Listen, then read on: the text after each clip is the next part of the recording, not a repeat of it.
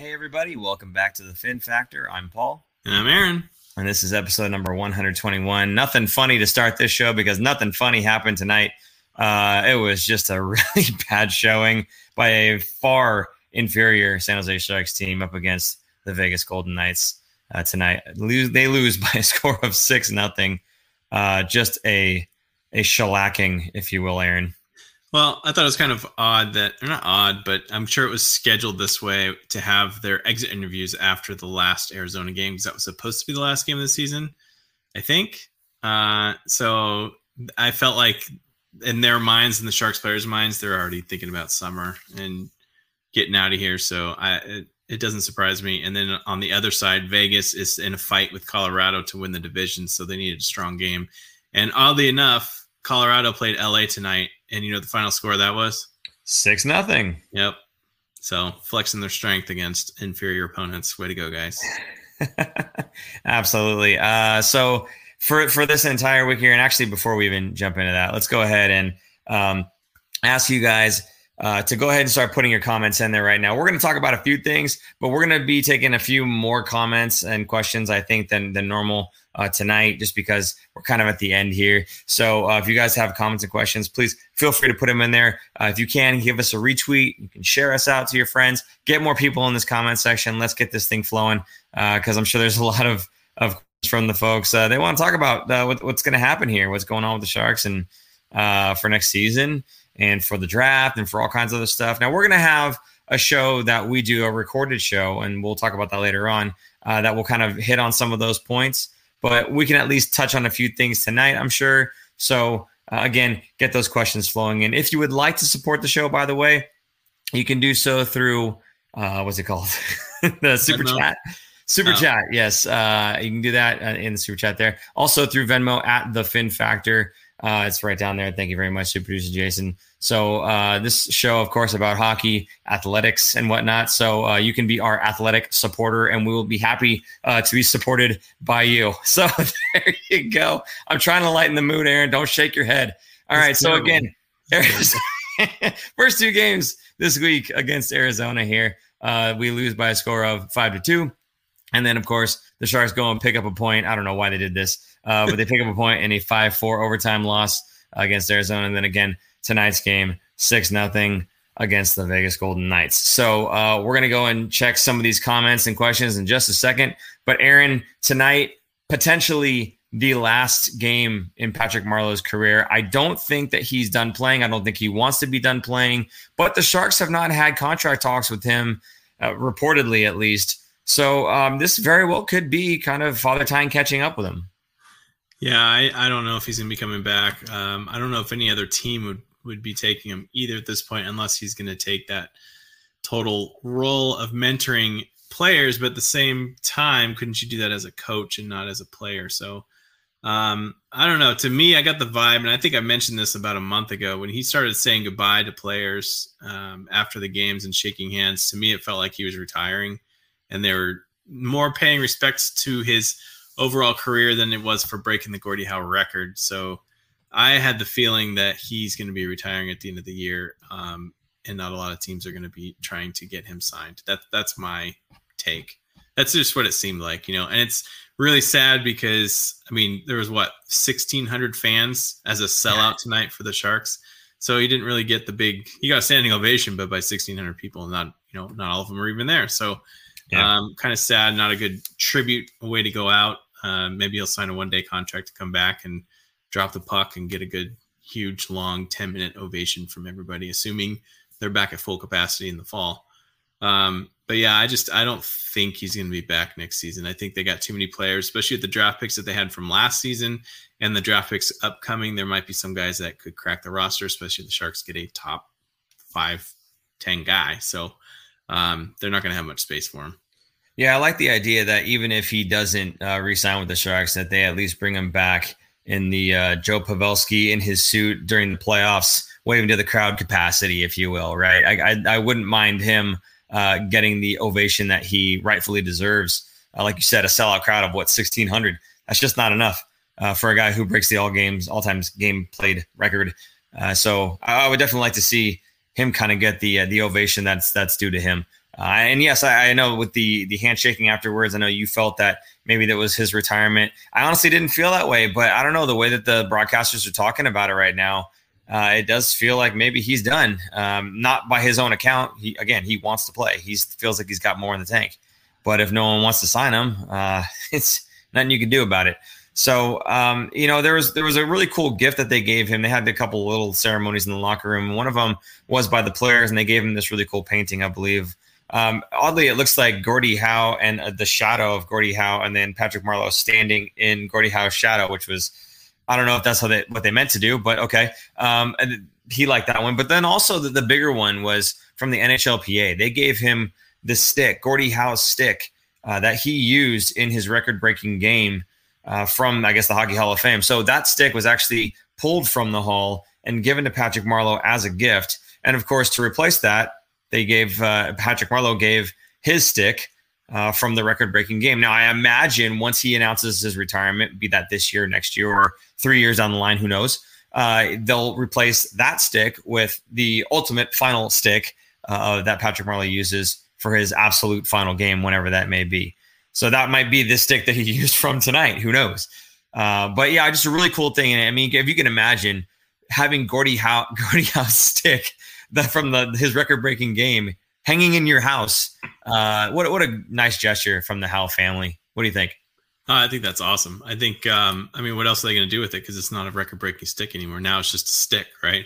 Fair. So I mean, yes, awesome. I think that's great. I'd frame that. Definitely put that up in my house. And he's going to have more than one stick from the game being used. So maybe he puts his last stick along with Gordie Howe stick, which would be pretty cool. That'd be a nice framed piece, unique piece for him, and uh, like a own personal trophy for the end of his career, which would be sad because I know everybody would want to see Patrick Marleau win a cup, and I kind of wish he was hope. I hoped he was going to get traded to Toronto. I thought that would have been a good fit with him and Jumbo, then I definitely would have been rooting for the Maple Leafs, even though I mean nothing against Joe. I just I just don't like the Maple Leafs and want that tradition to continue of them sucking and losing so long. so but um yeah, uh I, this guy's going to go in the Hall of Fame, no questions, and uh I think um it's sad because I, I do think this is this is the end of the road for him. Fair enough. Okay, so I do want to call out a couple of these comments uh, and some questions that we'll get to a little bit later on in the show. So just hold on to those guys. Uh, C notes at the very beginning here says, "Yay, we're getting a top seven pick." Uh, Sonic Tonic, hey guys, hey Sonic, how you doing, buddy? Uh, Scott Kemp says, "Yay, we're getting a new facility made of wind-resistant light rods." Thank you, Scott. Well played. Uh, Ryan Sontag says, sad about this being the last stream of the season. Not sad that the Shark season uh, went the way that it did. Sad this is the last stream of the season. Wow. Okay. I, I, feel I'm touched. I'm touched, Ryan. Thank you so much. Uh, Keith, hi, Paul and Aaron. Hey, how you doing, buddy? Uh, who are we excited about next year? Uh, I'm excited to see the progression of guys like, you know, Knyzhov. Uh, Ferraro's going to take just another step, right? He's already in my book. I, again, for me, he's my favorite player on the team right now. He does everything the right way. He's got all the energy in the world. I love the way he plays. So uh, I'm, I'm just happy to see or excited to see what he's able to do beyond that. Another guy that I'm really interested in seeing, Brinson Pasichnuk. I think he's got the tools. I think he's still a little bit uh, more than a year out from the NHL, but I think he's got the tool set. I think he's got the drive. And uh, what a remarkable story. If you haven't read this guy's story yet, him and his brother, uh, how tight they were all through their hockey playing careers, through college, through being signed uh, together with the Sharks and now it looks like Brinson's taking kind of that extra step, whereas Steenn maybe is going to be spending more time at the Barracuda level there. So, um, you know, it'll be interesting to see them kind of separate a little bit because they've never really been separated. They've always played together. So, really interested in seeing that. Um, Aaron, who are you excited about for for next year here? Hmm, that's a good question. I really like this Barabanov kid, man. I I love the way he plays. I love his effort level. It's not just his skill. I think he's kind of a complete package player, uh, responsible in his own end, and you could tell he really wants to get the puck. And uh, he loses the puck and he chases it down and he forechecks hard. He does all the right things, and his vision to me is what's really cool. Is he he makes everybody on the ice around him better. And I like players like that rather than a superstar player that's going to take all the glory and score all the goals. Yeah, it's nice to have those too, but you can only find so many of those. I think Barabanov is a, a very good complementary player who looks like he belongs in the top six. And I was just talking about this with somebody on Reddit uh, tonight, actually, how uh, he had going into tonight's game, he had played nine games, which is a pretty decent sample size. He had seven points or eight points in nine games, and only two games where he didn't record a point. One of those is a shutout, so nobody recorded a point. Another one tonight, so um, in his tenth game he didn't get a point. But um, to me, that's that's a pretty good sample size. Ten games. It's not like it's three games or four games. This is ten games, and he's doing pretty well. And to me, he I like him better than like Kevin Labanc. He's a good scorer. Labanc's a great scorer, but he doesn't make the people on the ice better as as Barabanov does, and it's definitely more of his compete level. There's a there's a big difference between the two. And let's say uh, if Kevin Labanc had Barabanov's compete level and effort level, I think he would be a uh, I'm not gonna say superstar player, but he would be much more of a star player and everyday player uh, in that top six. So hopefully he can drive some people. Um, I'm excited to see what he can do in a full 82 game season because it is a grind when you play 82 games. Um, and a lot of players can't handle it. Now he's an older pro- prospect, if you even want to call him a prospect. He's an older player because he's he played in the KHL for a number of years against men, so he has the experience and he plays a more mature game, which is one of the things that um, that Boughner had talked about. So I'm excited to see what he can do for a full season. I fully expect him to not necessarily fail, but have some cold spells in there and maybe get banged up a little bit because he's not the biggest of guys.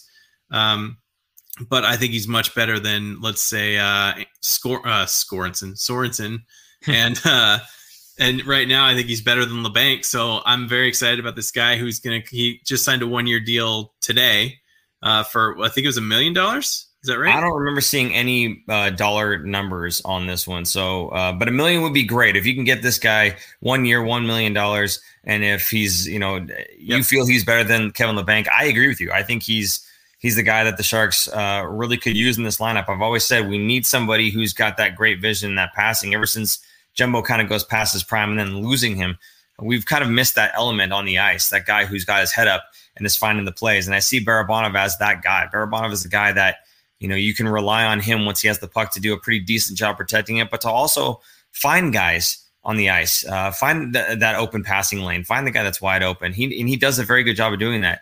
Uh, he's very patient with the puck. You don't see him kind of panicking very often with it. You don't see him making uh, weird, goofy plays as often. He's he's one of those guys that's very calm with the puck. So again, this is a guy that I'm very excited to see what he's capable of doing in a full 82 game season. As you said, uh, you know, if you take a look at though just the 56 games. It's not like those 56 games were spread out farther across, you know, more months like like an 82 game season would be. It was all, all very compacted. So you've got four games or so almost on a weekly basis. So if you can get a guy who is producing and generating offense, even if the puck's not going in the net, you're getting those chances. You're making the team around you better.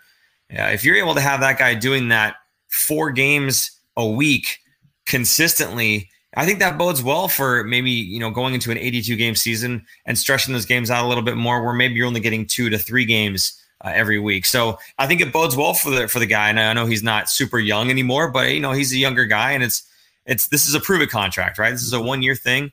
Um, you know, show us that you can do this more than one year, and uh, you know we'll we'll talk bigger money and and down the road, and we'll see how it goes. Now, um, I don't know who they're going to lose necessarily, but the Sharks are kind of you know, a little thin on the depth chart there. So adding him in there, uh, even if they don't lose anybody to the expansion draft, adding him in there is going to be uh, so big for this team's depth because it'll push somebody else back down to the third line if he's going to be playing.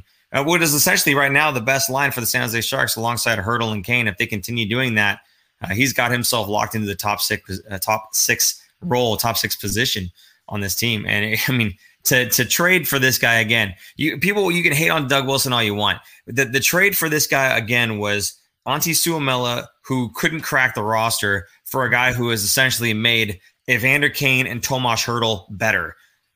I, am sorry, I, I I don't I don't know how you hate on this. So I mean, again, big win for Doug Wilson, big win for the San Jose Sharks and the scouting, uh, the staff that they've got there, uh, picking up Barabanov here. Uh, just a really great job. Now, I do want to get to some of these other comments here. I see you guys asking about the expansion draft. I'm not ignoring you, but we are going to get to that right after we're done, kind of touching on some of these other signings. Adam Raska, a right handed winger three year entry level contract. He was playing in the QMJHL, had 25 points in 22 games, six points in eight postseason games. Um, I'm, I'm not sure how big the guy is, but, you know, it sounds like, you know, he was a bit of a force for his team. I think it was Rimouski is the same one that Sidney Crosby came from. Um, and it looks like he's he's playing well enough. So, uh, Aaron, do you know anything about this guy? I know he's been a prospect for a little while. He was a draft pick uh, a, a, little while back. No, was he? A, was this the guy that was a seventh round draft pick? Um, last season. I don't. Or, I mean, last draft. I'm honestly not sure. I'd have to go look that up now. But okay. Uh, so unfortunately, we don't know much about the guy. But this is the, a recent signing, uh, and again, he is a right-handed winger, which the Sharks need more right-handers. Uh, right-hand centers would be great, but uh, we'll take right-handed wingers all day long if they can uh, show yeah. up and produce. Yeah, this is this is the guy that was drafted seventh overall in 2020. So this is just this last draft, 201st overall, um, and he's signing already. I think. I mean, going back to our was it Joe Will was on the show. We had him last summer, right? I think it was after the draft, right?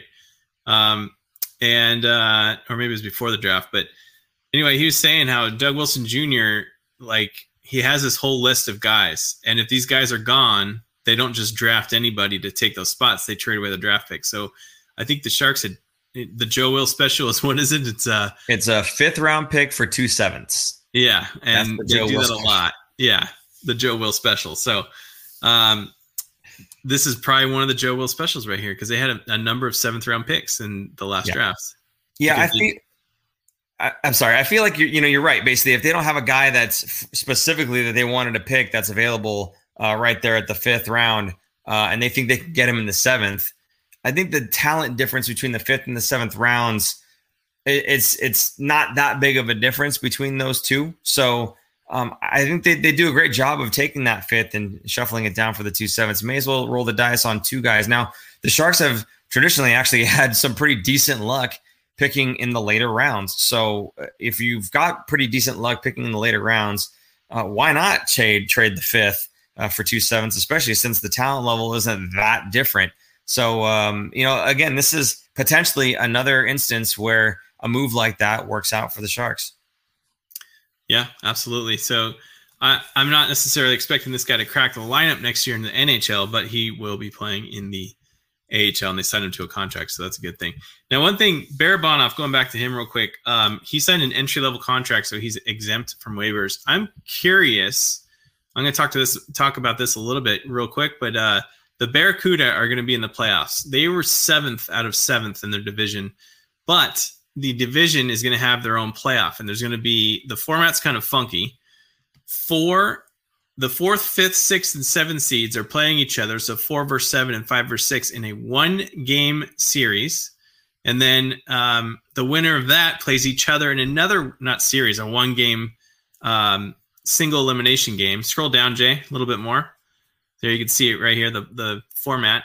And then, um, so the Sharks are going to be that seventh seed playing against the four seed, which right now I don't know if they're going to change. This is San Diego Gulls.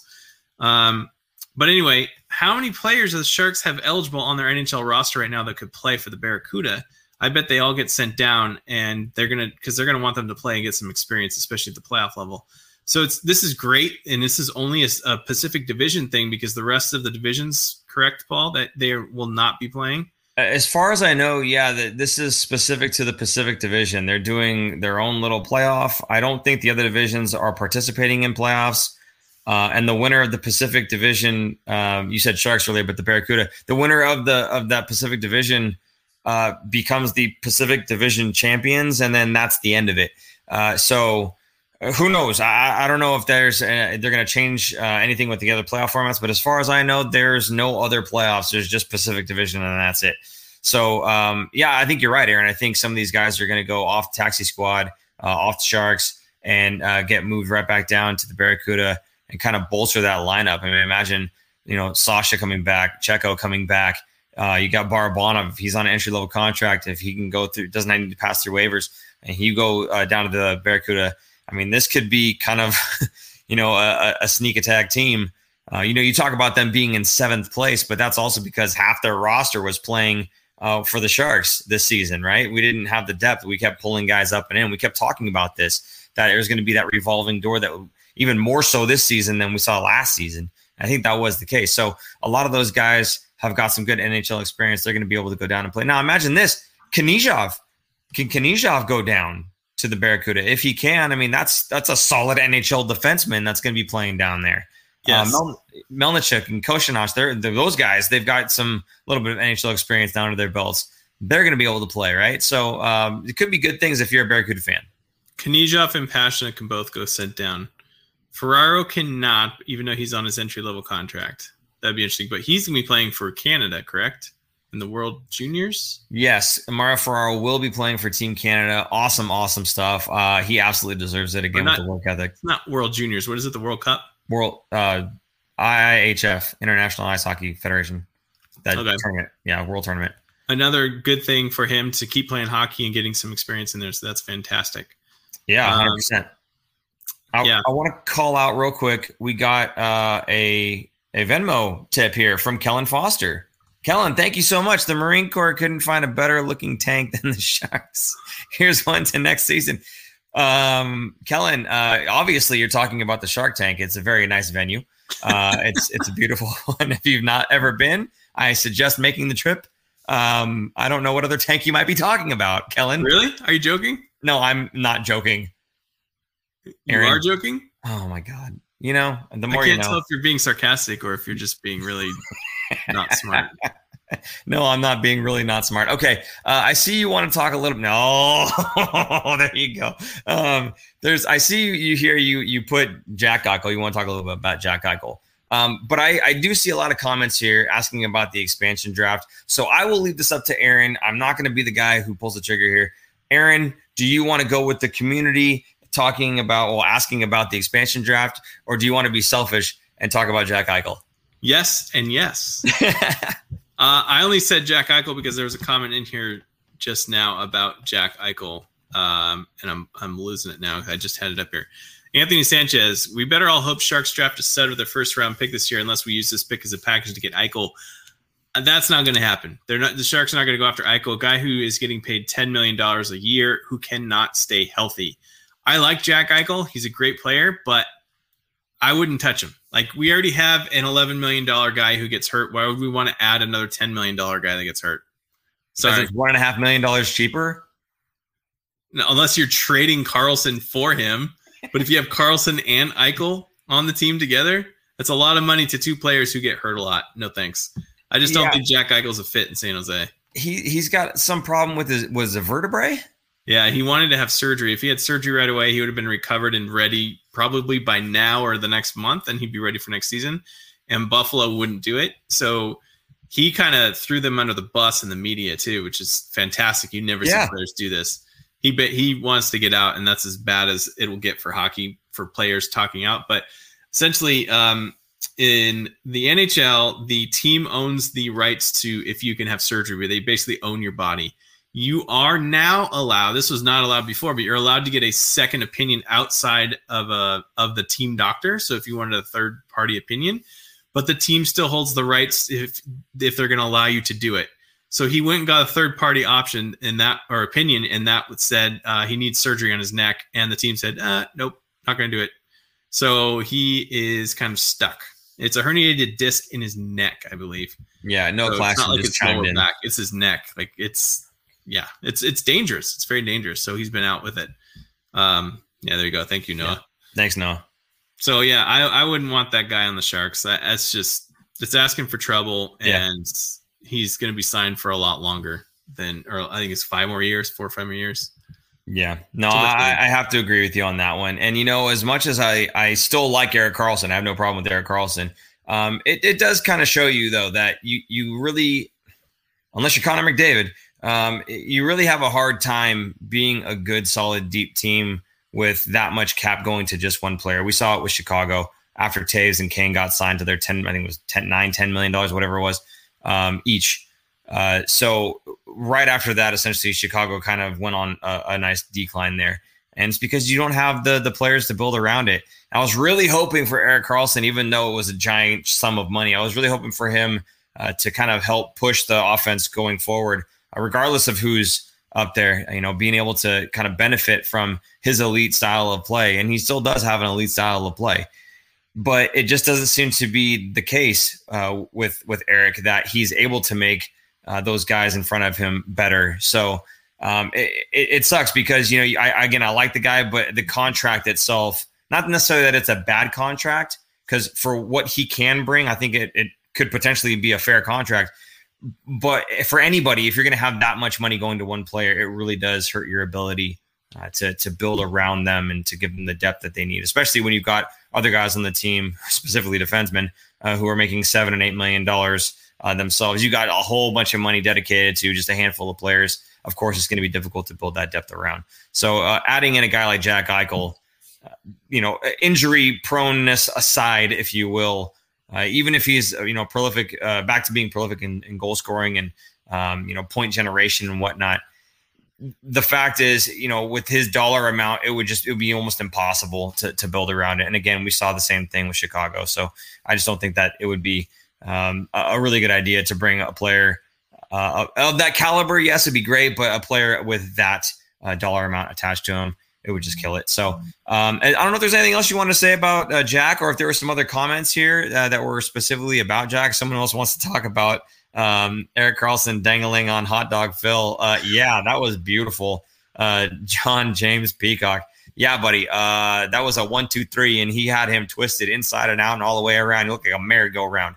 Uh, yeah, Phil was dizzy after that one. My goodness. If you haven't seen this, folks, uh, he goes between the legs. I believe he goes between the legs back and forth, and then he pulls the puck behind Phil. And Phil is just basically uh, drilling a hole into the ice. Like you think he'd go ice fishing. Uh, it was just hilarious uh, to see this thing happen. I mean, I, I wasn't tweeting the entire game. And that was the one tweet I sent. I said, okay, guys, I know I haven't been tweeting this game, but did you just see the ridiculousness that was Erik Karlsson right there on a guy like Phil Kessel? My goodness. So yeah, uh, yeah absolutely. Thank you for bringing that wonderful memory up in a, a horrible season here. what did Phil Kessel do later in that game? Sure, he scored the winner in overtime. he was hey man, he helped us get a better draft pick. So I'm, I was very things. happy. I was very happy that he did that. All good things in that game. I don't like I said before the before the end of the last show. I didn't want the Sharks to get any points in these next three games and just stay where they are because after these three games are over, nobody's going to talk about these three games. They're just going to talk about, oh, they were so close to getting a better pick. Well, yeah, because they won the or they got points in those last couple of games. They should not have done that. Yeah. So yeah.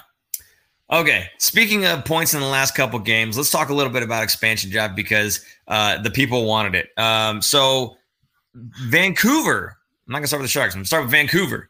Uh, they have five games to make up. Okay. They are only four points behind the San Jose Sharks.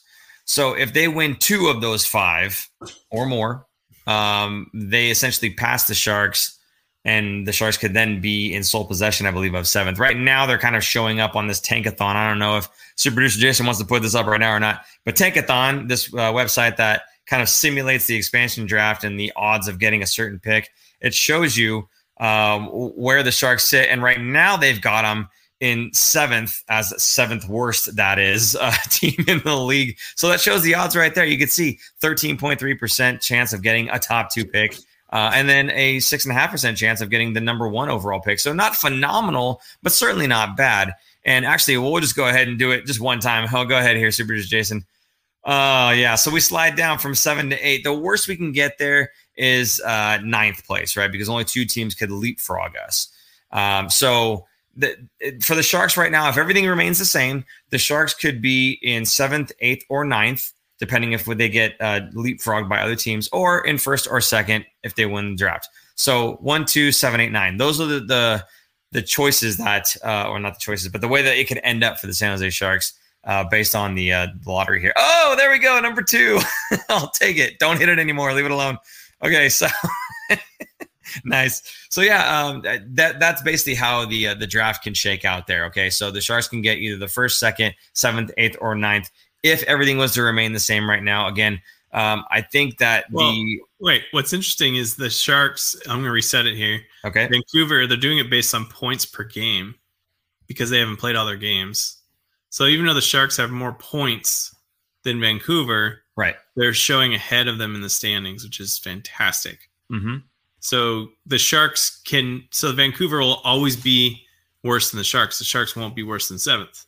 If this is the way the NHL is doing it, because Vancouver has more games to play. Right. However, if, this, if the Vancouver Canucks lose all five of their games, their record would technically be worse than ours. Their points would be less than ours. They would leapfrog us for seventh. We would be true. Second. But are they even going to make up all those games? Yes, they're going to play four games against Calgary Flames and one game against the mighty Edmonton McDavids. Thank you. Take a bow.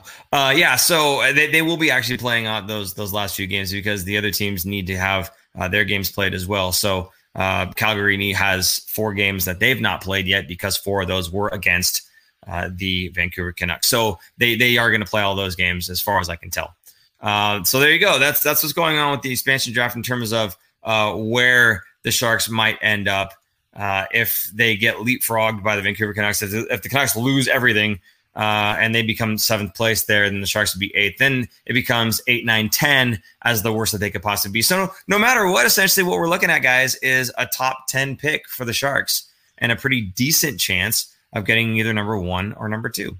I mean, the best case scenario if they didn't get first or second would be Arizona to get first or second because they forfeited their pick. So the Sharks would actually jump up a pick.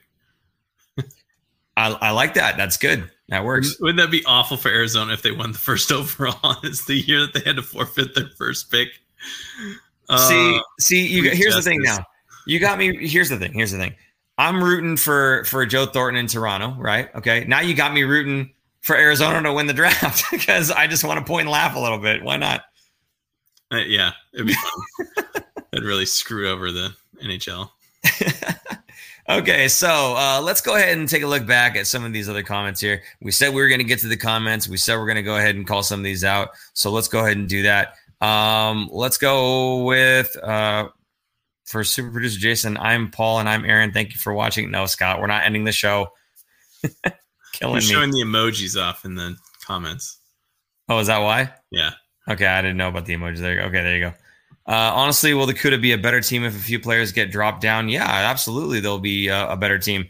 The uh, you know, anytime you can get some NHL experience in those players, I think it's a good thing.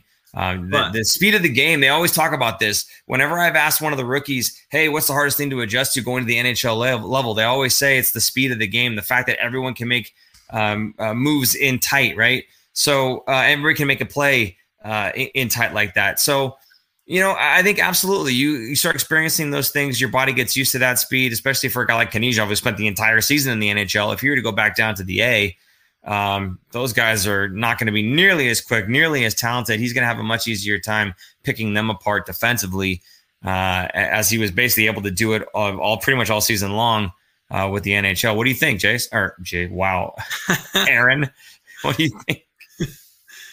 Uh, yeah, but don't forget the other teams are going to be sending their players down too. right? Yeah. There you go. How's it feel? Huh? It feels so small. Huh? I can't hear you. Speak up. Uh, they're playing San Diego in the first game, and that's Anaheim's affiliate. Anaheim has some really high end top prospects because they've been losing a lot in the last four or five seasons. So um, I'm really blurry right now, but they uh, they're going to be doing the same thing. They're going to send all their top guys that they can down to to keep playing and, and get some experience. So it's going to be a very that game's going to be awesome to watch. Um, I don't know if I don't think they're broadcasting those ones, but that'd be really cool. It'd be a fun game to see how the Sharks do against basically the top Anaheim team.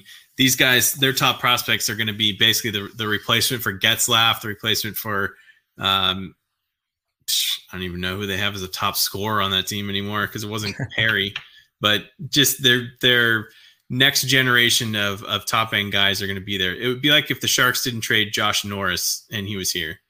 Um, Josh Norris, right? Is that right? Yes. Yeah. uh, Kase was a guy that they traded a while back. He was a big scorer for the Ducks. Yeah, but he's not really anymore. Yeah, I know. Not anymore. At the time, he was. Right. I feel like I have to talk with a higher pitched voice now. Okay. Uh, for those on the podcast, I am, uh, my whole picture is about the size of Aaron's head now because super producer Jason has uh, spited me because I called him, I called Aaron Jason, or I started to call him Jason. And uh, I guess that brings up bad, uh, bad vibes, bad juju because I got that my entire life. Yeah. All the teachers call me Jason because my brother's two years older than me. A little bit of revenge there, I guess. Yeah. I'm used to Um, it. There you go. flipped it back. I love it. Um, let's see. Uh, I think we should talk to Florida. Noah Claxton. I think we should talk to Florida about their goalies. They have to protect Bob and have to choose between Knight and some name I can't pronounce. Driedger? Driedger. Driedger? Okay, sure. Why not? Way better numbers than uh than Bobrovsky. Really? Oh yeah, absolutely. Um, I'm, I'm looking to see if he is he is eligible to go, but he's a UFA after 2021. Oh wait, yeah, he's a UFA right now, so they're gonna have to re-sign him and then choose between Bobrovsky. Actually, Bobrovsky has a no movement clause, so they have to protect him. So Mhm. there you go. Unless Bobrovsky's going to trade or uh or uh you know do it. And this is one of the things where the Sharks could be making a trade because Yeah. uh what Florida's going to want to not do is lose him for nothing. So they're going to want to trade him and get something back and then the Sharks can protect him and expose Korenar and uh Jones instead. So to me, I think the Sharks are in a very good position. I kind of put this in the notes. Um, Doug Wilson's been hinting at it for the last couple weeks now, saying how ever since the trade deadline, they they're basically their biggest asset is cap space in a in a league that has very little of it. So um, I think he's going to try and take full advantage of these teams, exactly in the situation like Florida, where they have two goalies or they have two forwards that are going to get exposed and they're going to lose one. They're not going to want to lose them, so they're going to trade them away instead and get either a prospect back or a draft pick or something. So um, I wouldn't be surprised if uh, if the Sharks make a trade there with maybe with Florida, maybe to get one of their goalies. Yeah, I'd love to see that. I would love to see a uh, a guy who's you know really highly touted, not just kind of a hopeful uh, in Spencer Knight. I think he's you know phenomenal talent. If there's any way we could get our hands on him, I would be all ears. I wouldn't necessarily pull the trigger, uh, but I would absolutely be all ears uh, to see what what would make that happen. Essentially, um, Ben and Gunsry here says, "Hey guys, been a while since I last joined the live conversation. You know what, Ben? I'm going to ask you and everybody else to do the same thing. Once again, uh, hit us with a retweet, hit us with a share, get some more folks in here. I'm enjoying the conversation with you guys, and we want to get some more of these comments flowing because we're we're taking more comments. Essentially, we've gone through the things that we wanted to talk about, so now it's just kind of us talking with you guys. So bring up some more questions, throw some more comments in there, get more people in here, guys, and uh, we'll we'll just kind of keep flowing over here. Don't forget, if you do want to support the show, you can do that through Venmo at the Fin Factor, and you can also do it with the super chat, or you go to thefinfactor.com, buy yourself a shirt, hat, uh, some stickers, whatever the case is. Uh, obviously, anything goes towards the show. It uh, it helps us out with uh, production and everything else. And actually, Aaron, I'm almost done here with my two weeks worth of uh, shot number two. So we could potentially be side by side pretty soon. I don't know if you want that necessarily. I think you've enjoyed being uh, worlds apart here, but Yeah, uh, smell you. It's fantastic. I smell delicious. I don't know what you're talking about. Okay, so um, Mr. Hernandez here says, guys, I'm sad. Started watching hockey in 07. It feels like tonight the 07 core team is over. I go back and watch highlights from the cup run before they brought me joy. Now every goal brings me sadness. I am so very sorry to hear that. Um, my goodness, I don't even know why I read that comment. I feel I feel down now. Aaron, how do you feel about that? Um, I don't know, man. The 07 core, it's all gone now, huh? It is, yeah. I mean, yeah, if you think about it. Who is I don't think Burns was there in 07 yet. It was just at this point it was Marleau, Thornton, Pavelski. Man, I Man. had season tickets then. I was going to every single game that year in 07. So I was at my when I first had season tickets, it was oh uh, the the first year after the lockout, those first three seasons, I didn't I missed maybe two games in three seasons. It was ridiculous. We went every single game. But um yeah, those were some good years. Those were like it was the prime scoring years. I mean, that's when Thornton came and Cheechoo had the 56 goals. You know how many hats I lost from hat tricks throwing those throwing the hats on the ice that year? Yeah. It was insane. But uh yeah, I miss those years. But at the same time, I get excited more for the young guys, the young upcoming stars, because they have so much more potential. And um, I feel like the Sharks are, are kind of building towards repacking their their uh, cabinets with their prospects, and and I I think the future is looking better and better every year. Um, I'm really excited for this uh, not even the draft, but leading up to the draft, because I feel like the Sharks are going to be making some moves, taking advantage of teams that are really stuck up against the salary cap and don't want to repeat um, Vegas because I feel like a lot of GMs got got um, swindled in in the Vegas uh, before the draft. Vegas making all those moves, and I think they're a little bit wiser. I would hope they're a little bit wiser now, and the Sharks are able to take advantage of it. So yeah, I, I yeah. Anyway, Aaron, not you, Aaron Cavino says, I appreciate you guys so much, and I can't wait for next season with a fresh new Fin Factor set. It's going to be great with a uh, a heart, if you will. It's a little bracket thing, and uh, I missed the set. I there you go. It. This is such a we're in this teal void. oh, I'm stuck in the void of teal. Yeah. Hey, you know what? You did the best. and apparently you're falling away. Uh, so there you go. Uh, no, it's it's you know you do the best you can with uh, with what you got, and you know we were uh, lucky enough to have some folks uh, that support the show, and we are able to get these nice little green screens behind us so we can do this little uh, teal gradient and everything. We've got some nice lighting, we've got nice camera, and everything else. So get on with it. Yes, get on with it. Yes, yes get, get, on, on with, it. with it. I'm just trying to thank the community. I want to say thank you guys so much for helping us out with this uh, during this whole COVID thing, uh, making it so it's still presentable uh, to you guys. So I'll go ahead and get on with it, I guess. Uh, so there's, a, there's a lot of questions about Ryan Merkley. One was asked. Yeah. Uh, Noah Claxton asked. He's like, I don't know if you guys saw this the topic, which I did earlier, just kind of flew away. But do we see Merkley next season as a regular? Um, I don't I don't want to say he's a regular, but I think it's going to depend on how many right-handed shots are left on the team starting next season. How about that? Uh, I'm not sure, honestly. I don't know. I don't know I don't about Ryan Merkley. I don't think he's ready yet. And Anthony Sanchez followed up saying Merkley is another bust. I wouldn't call him a bust. He, remember, he's very young. He was drafted. He wasn't even 18 yet, so he was still a. Think about it. They drafted a high school kid and he's only been in college for two years. Think of it that way. That's yeah, that's very young. He's still 20 years old. However, he was good enough to be drafted at that age. And I don't think he's made that step in the amount of time that other prospects maybe who have gone in the first round would have taken that step. So, yes, he's young, but regardless of age, his skill level is what got him drafted at that at that pick at that uh, that round and that level. So for for me, it's it's not so much oh he's young, we'll give him extra time. It's he was good enough at 17 to get picked there, um, and I would expect to see you know some some similar progression to other guys picked uh, in the same same vein. Would you agree I, or not? I, I think he was very highly skilled, but was very raw in terms of uh, playing a full defensive being a defenseman in especially in the NHL level. So I think um, I think he needed time. I still think he needs a little bit more time. I would expect him to get NHL games in next season. I just don't know if he'll be a regular on the NHL team. Um, and I'm still I still don't think it's way too early to call him a bust. I think a bust would be if it's 23, 24 years old and he still hasn't really cracked the lineup in the regular, then yeah, I think he's a bust. But I think uh, he still has another three years before I would label him a bust. Okay. Yeah, no, I, I wouldn't say bust uh, just yet either. Uh, I would say maybe I would demote him from where I my expectations, we'll put it that way, or my hopefulness for him uh, maybe is demoted just a little bit. Uh, but I do want to say thank you to Lundy, three ninety nine in the super chat. Could Braun be on Seattle? Of course, he asks about Braun. Um, Aaron, what do you think?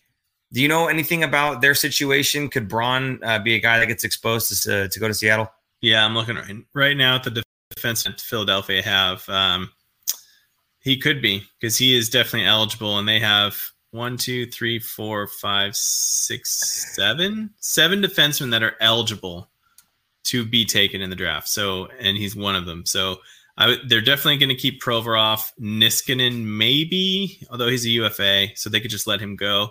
Gostisbehere, I think they want to expose him. They put him on waivers earlier this year anyway. Um, who knows? Maybe they actually do keep Braun. That's going to be their call. And I'm not that up to uh, the Philadelphia Flyers and what they got going on. So Sorry. Yes, absolutely possibility that he could be um, in Seattle. And thanks, Lundy. Hi, I can donate again. Yeah. Uh, I guess we uh, we didn't get to his comment fast enough. I apologize for that. Um, but I do appreciate the extra three bucks there, Lundy. Thank you so much. Uh, Lundy always help and support the show. Uh, we really do appreciate you, buddy. Thank you so much for that. Um, yeah, I don't know. I don't know if uh, if Bronner, I don't know. I mean, if this was the Philadelphia Flyer factor, then I guess uh, maybe we'd have more information on that. But uh, sadly, we we do not. So I apologize for that. Oh, there we go. I'm I'm small again. Okay.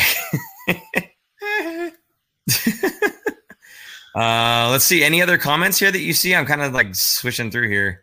Uh, Mr. Uh, Sandpaper, should the Sharks protect Vlasic? I'm thinking no. The Sharks have to protect have to. Vlasic because he has a no movement clause. So right now, going into the draft, they have to protect Karlsson and Vlasic. Those are the only two actually that have full no movement clauses. Um, other people have no trade clauses or modified no trade clauses, but those two have to be kept no matter what, unless you can ask or convince them to waive them. Which uh, during the exit interviews, were they yesterday or two days ago? Mm-hmm. Um, Karlsson and Vlasic, I believe, were both asked about if they were going to waive their their no movement clauses, and they both said, uh, "No, I signed here that contract so that I could play here, and I'm going to play it out." So they had no plans to. In fact, Vlasic even mentioned that he didn't even know he had a no movement clause until everyone started bringing it up uh, this year. So he had no idea, which I think is. Do you believe that? No, absolutely. I don't believe that for a second. Unless he really is that guy that only focuses on hockey and let his his agent do it, and he, it just goes over his head. But I I don't think he's that kind of guy. He doesn't rub me as that kind of player. You know what I mean? Yeah, he's an intelligent dude. I think he knows about it. He was just being a goof. Yeah, I think he just didn't want to. He was just playing coy. I think. Yeah, so it sounds like uh, they are here to stay. They're they're not planning on waiving their no move clauses. Uh, they, which honestly, you know, part of part of me is like, oh darn, that'd be great to be able to unload a contract. Um, well, the other part of me is like, they're not. It's just because they waive it doesn't mean that there's something's going to happen with them. They can get exposed, and the other team can look at them and go, "Yeah, we don't want that." Right? So. Um, yeah. the, the, Seattle is not the league's vacuum. They're not just going to suck up anything and everything that anybody wants to unload, right? They're going to pick the players that they think is going to give them the best shot to be successful because they're trying to model themselves after the Vegas Golden Knights. They've seen the success you can have uh, with this style of expansion draft picking, right? So uh, I think teams are wiser to it now, so they're not going to be as good as the Vegas Golden Knights. Uh, but they're certainly not going to just pick any old players, um, you know, because other teams are trying to get rid of them. Now, yes, you can incentivize it by adding a prospect or a pick into it as well, but that's you know neither here nor there because, as we just said, both those guys said that they're not planning on waiving. They're planning on being you know, loyal to the team. I signed a contract to play for the Sharks. I want to win in San Jose. That's what Marco Vlasic said. I want to win in San Jose. Uh, he even went so far to say, essentially, no, there will be no rebuild next season. We will be competing for a playoff spot and for the cup. Um, that's the expectation. You know, we're going to be able to have some time off here. We're going to be able to uh, have a preseason. We're going to have a training camp. All these things that we didn't get. We're going to start playing in San Jose, not in Arizona. We're going to be able to see our families. There's a whole lot of things that are going to go right on the mental health side of the game. And I think a lot of that gets downplayed a lot. Uh, you know, people see players and they expect them to perform uh, just like in NHL 21. They have an overall of this, they should be able to play. Uh, but these guys are humans just like you and me. When they get knocked off of the game mentally, you know, it's it's tough. It's a it's a hard season for these guys, and, and obviously it's hard for everyone else as well. But you know, not everybody's built the same. Some guys respond differently, and in this case, you know, also Marco Vlasic, both of his dogs died uh, at the end of uh, 2020, I believe, and that affected him, you know, big time. He's a very big dog person, and essentially those are like his kids. So when both of them go, um, that's that's kind of you know difficult for him to deal with. So um, I don't know. I'm not trying to make excuses for him and, and kind of a whole bunch of slack here, but at the same time, I do feel like these guys are going to kind of rebound for next season.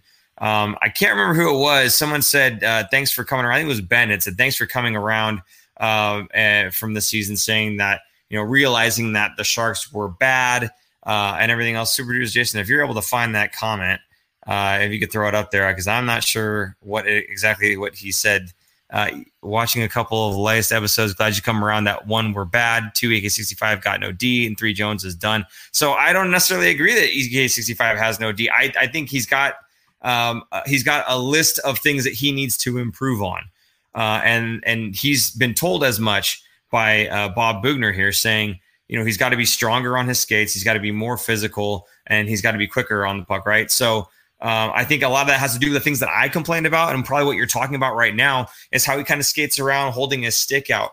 I think what what Bob wants him to do is be a lot more physical. I've seen some highlights on Erik Karlsson when he was playing for Ottawa where he body checked somebody and it was like an open ice hit, and he, this guy went flying. And I'm going, where's that Erik Karlsson, right? So uh, there's definitely some things that you know he could be working on as well. Uh, I, I, probably got uh, sidetracked there, but again, we're just kind of picking up on comments here. Uh, sorry, Aaron. I know you're laughing at me right now. Uh, go ahead, Aaron. I see something here from uh, Hernandez here saying a few shows ago, I challenged you to a friendly bet. I said Kane becomes captain. If so, you grow your hair and show us. I'm bald too. If he doesn't, I have to grow my hair like Hulk Hogan. What do you say? We already talked about this in the last show. I, he wants. No. He's bringing it up again. It's the comments. I gotta read them off. Go ahead. No, I'm not growing out my hair. Not doing that my wife already gets mad at me for growing out my mustache during November. I can't imagine growing out my hair. My kids would freak out. It's not not worth it. Sorry. Pretty sure I would freak out. And I've been um, since kindergarten. I can't. Rumor Kane might not be back. Possible buyout option. I don't. I don't see that happening. That's their best player right now, unless yeah. it was a mutual thing and he wanted to be gone. I don't think that's the case. Um, in fact, Kane just came out with that. Was it the exclusive article on the Athletic a couple days ago? Came out and he was finally talking about his bankruptcy charges and how it feels so good to have it out in the open and he's free. He doesn't feel like he's hiding it anymore. So he's and obviously it showed on the ice this year. Absolutely, I think he's going to be a better player going forward. Um, his daughter's less than a year. I think she's only nine, ten months, and that's really changed him a lot. So uh, perspective changed for him. He grew up a lot in this last year or so, year or two.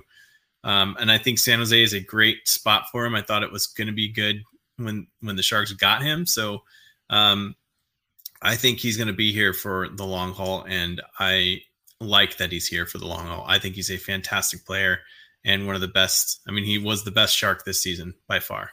I think head and shoulders above everybody else. He was the best shark. Yeah. I'm now, does that to. mean he's captain material? Nah, he could be a leader, but I don't think he, I don't think he's going to be captain material. I feel like there's a difference between leadership qualities and just being a very good player. Uh, Evander Kane is a very good player. I don't know enough about Evander, and I haven't seen enough from Evander. Again, I've gone to several practices from the previous season, and of course, you you uh, hear him in the post game interviews. You talk to him um, after the games and whatnot. And you see him uh, on the ice, the way he responds and talks and everything else. And I just don't know that he feels like the the captain type material, the leader type material. Now, again, I'm not in the locker room, so I really don't know. But just kind of the general feel, I just don't get that feeling. Um, you know, Logan, on the other hand, you, you get that feeling out of Logan. Pavelski, I can't remember who it was that said it, but he says, I can't believe anybody wants to follow that weasel. Um, you don't know Joe Pavelski then because they're these guys were willing to die for this dude. I'm telling you, like they Pavelski was a phenomenal leader, and Couture, you know, he's doing the best he can right now. And I don't like that people are saying he's not a good captain. Why? Because the team sucks. Does that make him not a good captain? Somebody else had said, can we agree that DeBoer wasn't the problem? Well, by that same vein, DeBoer sucks as a coach because they were losing, right? So it's not the case. It's not always the case. You can't just say, you know, the team is bad, therefore the GM sucks, the coach sucks, the assistants suck, the captains suck, everybody sucks. Well, okay, everybody didn't play too well, but it's not, you can't just say that that one singular thing was the issue. You can still have Couture being a good captain for a team that isn't extremely talented, which was the case. Same thing with Bob Boughner. He's not necessarily a bad coach. I mean, uh, he's his team's not doing too great, but you know what? Let's think about it. Again, the revolving door. How many guys do we see get sucked in from the AHL and shoved into roles that maybe they weren't ready for? Um, uh, we did see some emergences from you know younger players, yes, but again, they have to adapt to this system. It's the first time he's he's implementing that system. The first 20 games of the regular season, we're supposed to act as training for these guys. So I don't know. I have a hard time saying that, you know, Bob is the problem. Couture is the problem. Doug Wilson is the problem. The team just sucked. That's all there is to it. It was just not a very good team this season. Um, and, and, you know, we'll, we'll see next season. Hopefully, there's some changes uh, in the roster that Bob can do a little bit more with, and we'll see. and that Couture can be a better leader for a team that's got better players on it. I don't know. We'll have to find out. Um, but yeah, Scott saying, can we agree that DeBoer wasn't the problem? I didn't think that DeBoer was the problem. What I thought was that DeBoer's message wasn't being heard uh, by the team. It had gone stale. Not saying he's a bad coach in the least. He's a good coach. He's a great coach. Uh, but just it wasn't uh, resonating in that locker room. And unfortunately, it's a lot easier to swap the coach out than it is to swap your roster.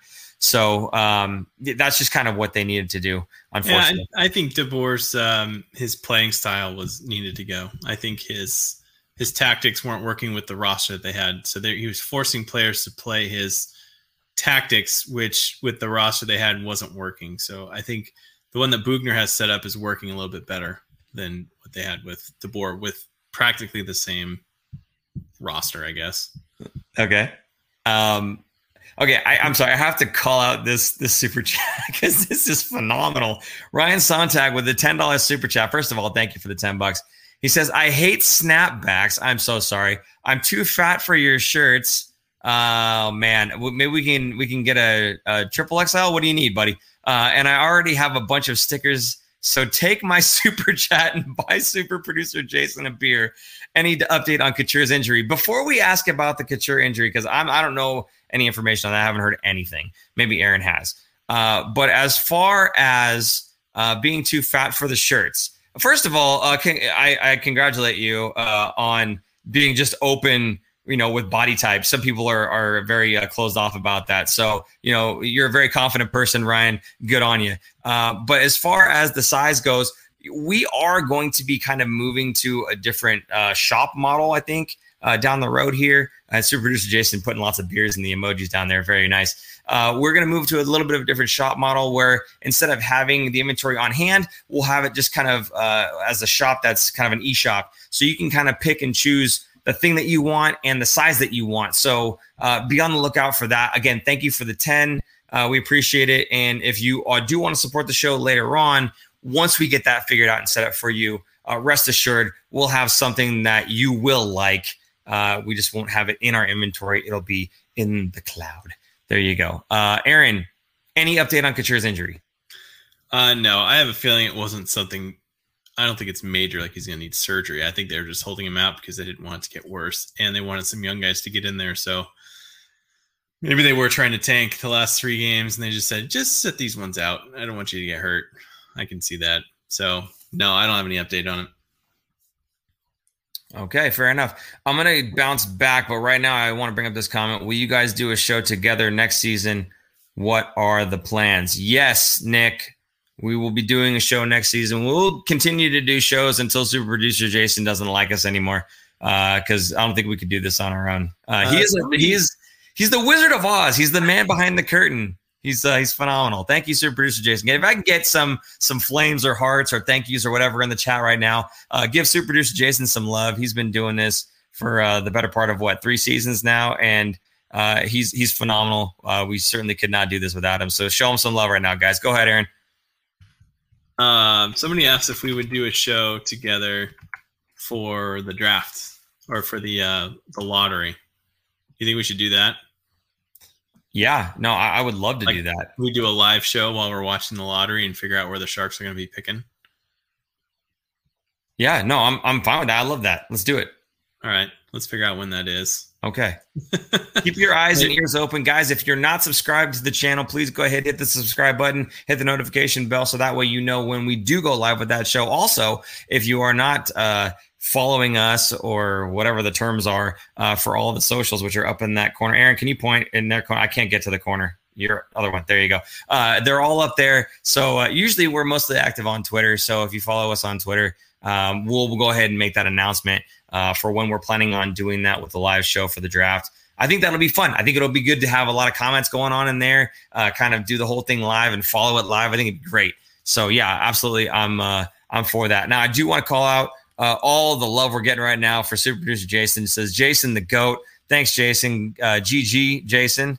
Uh, you got this. I don't know what that means. Uh, some hands up in the air. I don't know if that's supposed to be Jason with blue sunglasses.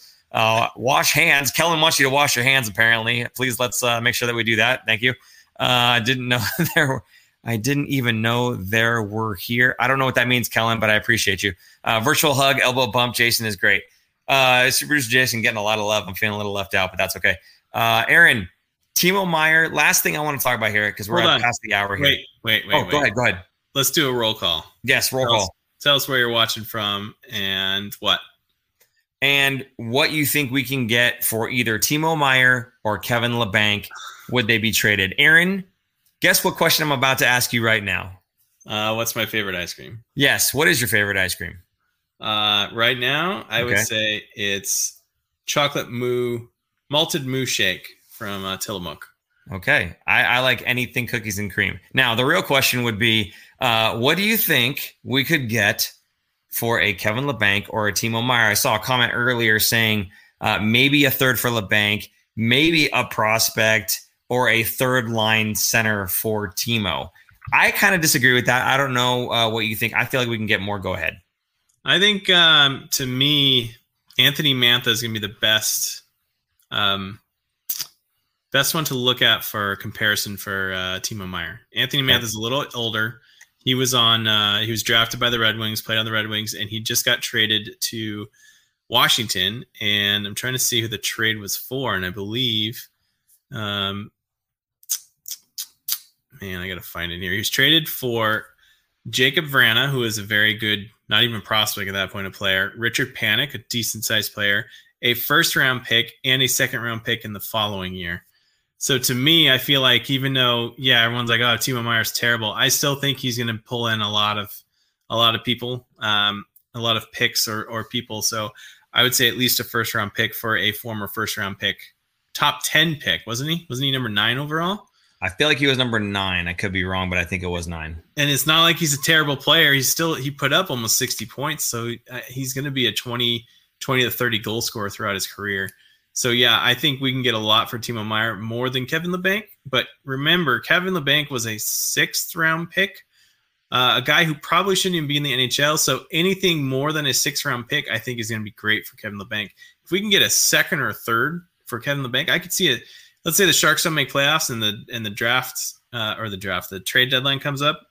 Um, I could see a uh, bankrupt going nowhere. I could see uh, I could see a second or third round for Labanc, which would be a huge win for the Sharks. I think just because of where he was drafted.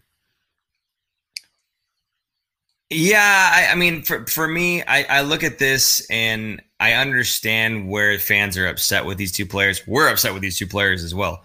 Uh, at the same time, you know, you have to look at it from the eyes of the other teams. And I think that if we were to look at a player who was maybe, maybe, maybe having a rough time with that team in that system, and you looked and you saw that they had a new coach um, that was implementing the system, that they hadn't had their uh, their training camp and all that other stuff that we talked about before. You can maybe understand where this player might have had a bad season uh, just this season, and you think, you know, if they're trying to unload him, if they want to unload him, that's a guy I would be happy to take on. Maybe he just needs to change the scenery. Uh, maybe that system just wasn't working for him. Maybe he just needs to be in that system for a little while during training camp to get really get acclimated to it. Um, you know, and maybe he needs to be playing on a team where he's not playing with guys that are at the AHL level, right? If we insert him into a lineup, we have a top six need. If we put him in our top six, you know, surrounded by players that are pretty good, solid players, does that change of scenery help that guy become the player that we think he is? And I think a lot of teams would would take a gamble on a guy like Timo Meier. I say take a gamble. He's 24 years old and he scored 20 goals, like you said, Aaron. So I think this is a guy that you know can absolutely continue playing in the NHL and and can play, uh, continue playing at a high level. So uh, I know everyone's upset, and I know everyone thinks, "Oh, he's garbage right now," but that's right now. Um, you you can't base his entire career of a 24 year old power forward on one bad season, one COVID shortened, uh, wonky season. Um, so I don't know. I just don't know if I buy that. I think he's definitely worth more than the uh, the third line center or the third round pick that people think that they might get for him. Now Kevin Labanc, kind of in the same vein. I feel like you know, like you said, he was a six round pick. I mean, anything you get that's better than a six round pick, first of all, yay, it's a win. Having said that, Kevin Labanc is a guy that was traditionally playing in the top six on the top power play unit. Uh, there's a lot of teams out there that have enough defensive depth that could use a guy who does nothing but but uh, offense, right? He's just focused solely on scoring goals and trying to make the power play better. So I think Kevin Labanc absolutely has good trade value for those types of teams. So I don't know. I, I, mean, I think maybe we're we're all kind of a little upset and we're kind of lowering their value based on you know emotion. But I think other teams look at these players and uh, they see more value than San Jose Sharks fans see. I mean, I'm sharing my screen right now. You want to show this, Jason? Uh, Anthony Mantha is the perfect case study, I think, for Timo Meier because this guy was drafted in the first round, 20th overall. Look at his points. His first full season, really, almost 20 goal score. Next season, 20 goal score, 20 goal score. Then he dips and gets worse. And Detroit gets worse at the same time. The Sharks are getting worse at the same time. Then he gets traded to Washington. He's surrounded with good players, and he gets eight points in his 14 games that he's there. I mean, and he scored. I think in his first six, he scored a goal in six or four four straight games. Whatever, he had points in six straight games. Um, Timo and his guys got a first round draft pick and a second round draft pick for the next year, and two players in return for it. So, I think uh, I think Timo Meier is worth more than what people are thinking. I'm gonna have to agree with you. Um, one guy I don't agree with necessarily here is Anthony Sanchez. I'm sorry, buddy. I, you know, I love you, and you're a part of the show and part of the comments all the time, uh, and I appreciate you. But Labanc isn't top six material. His power play production dropped big time this year. That's my point, though, buddy. This year, I, I don't think you can judge his entire career and his trajectory based off just this year alone. I think this is a guy that, um, you know, he. I think he is top six material. I think he is a guy that uh, can certainly play on other teams' top six. Um, given a little bit more time, a little bit more development, I think he's absolutely an offensive weapon. Um, his power play production dropped, yes, but the Sharks' power play dropped the ball in, in general. Uh, they think, were just not very good. I think on a good team, Kevin Labanc is a third line winger who gets first line power play time. A power play specialist who doesn't get as much ice time, even strength. He's on the third line, even strength, which makes that third line better and, and more depth, but he's not. I don't think he's a top six material because his 200 foot game is not there. No coach is going to trust him to be out there because his effort level is just not there every night. So to me, he's on a good team, on a depth team. He's a third line winger with first line power play. On a good team, there aren't many players in the Sharks that wouldn't be in the third line, though. I mean, Evander Kane, yes, he's he's up there. He's, he'd be top six. Couture and Hertl, you can argue, yes, they'd be top six we're talking about Timo as if he's worth a third round pick. Um, you know, so I, I, think there's there's quite a few guys that would kind of fall into that category. My point is, I feel like Kevin Labanc, his his trajectory, his upside, his potential uh, would be uh, more of a top six. And I'm also talking about a team that maybe they have enough defensive depth and they're looking for that offensive punch. They would absolutely take a flyer on a Kevin Labanc. Absolutely would do that um, a guy that can potentially score 20, 30 goals in a season, uh, you know, given the opportunity and the time and the teammates to help support him um, in a system that maybe favors him on a power play that he's on the number one power play guy. Uh, I, I, don't know. I feel like he could absolutely score uh, quite a few points for that team and they'd be very happy with him. Um, there's uh, some other comments here. I don't want to jump into these. I think we're going to end the show here because we're going pretty uh, well past. We're almost an hour 10 in. However, I have an introduction to make. you guys showed so much love uh, that super producer Jason is going to make an appearance here for you. So I am going to step back. I'm going to let super producer Jason take over the screen. Go ahead and show your face, buddy. Got to figure out how to do this. I thought you were going to have a mask on. Yeah, I could. There we go. So, guys, this is super producer Jason. Now, there's the mask. Uh, obviously, you see the uh, the relationship between Aaron and Jason, their uh, older brother, younger brother, and uh, yeah, like I said, he has been behind the scenes doing this for us for the past three seasons. Sometimes in person, sometimes uh, you know over the airwaves here, if you will. Uh, so, you know, super producer Jason, if there's anything you want to say right now to kind of the community or whatever, go ahead. You have the floor. A few quick things not many people knew this unless you were a guest on our show, but I was actually tucked in a little station behind the set. So if I could tap on that wall right behind Aaron, that was basically where I was when we were doing this in person. Um, when the pandemic started, this is the format we chose to pursue doing shows in. So green screen and getting the guys set up with webcams. And now we all have the same kind of microphone, so we all sound the same as well. Um, it was really important to us to continue to do this show because there was such a great, warm community that developed. What have we had like two or three trolls in our history? Like we have we haven't really had to deal with very much, and we're really fortunate. You guys help self police that when you're live chatting with us. Um, and your questions, your comments, your super chats, and now our Venmos, they're really going to do. You're going to see the effect that it has on on the next iteration of the Fin Factor. So, set design underway. Wood costs a lot, so we might be making this out of Legos or something. Um, but I'm handling all the technical side. So from the producer side, it's going to be a lot higher quality. It's going to be in 1080p. Even if you're watching us on your phone, it's going to look different. It's going to look more broadcast quality. That's my background. Those are my awards.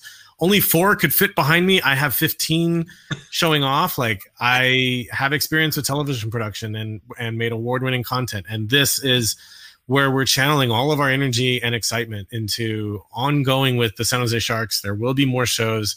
And if I got hit by a bus or I got called by a higher power to do production elsewhere, I'm making this so that it is production proof that we can have another producer with a road kit, whether we're here in studio or on the road.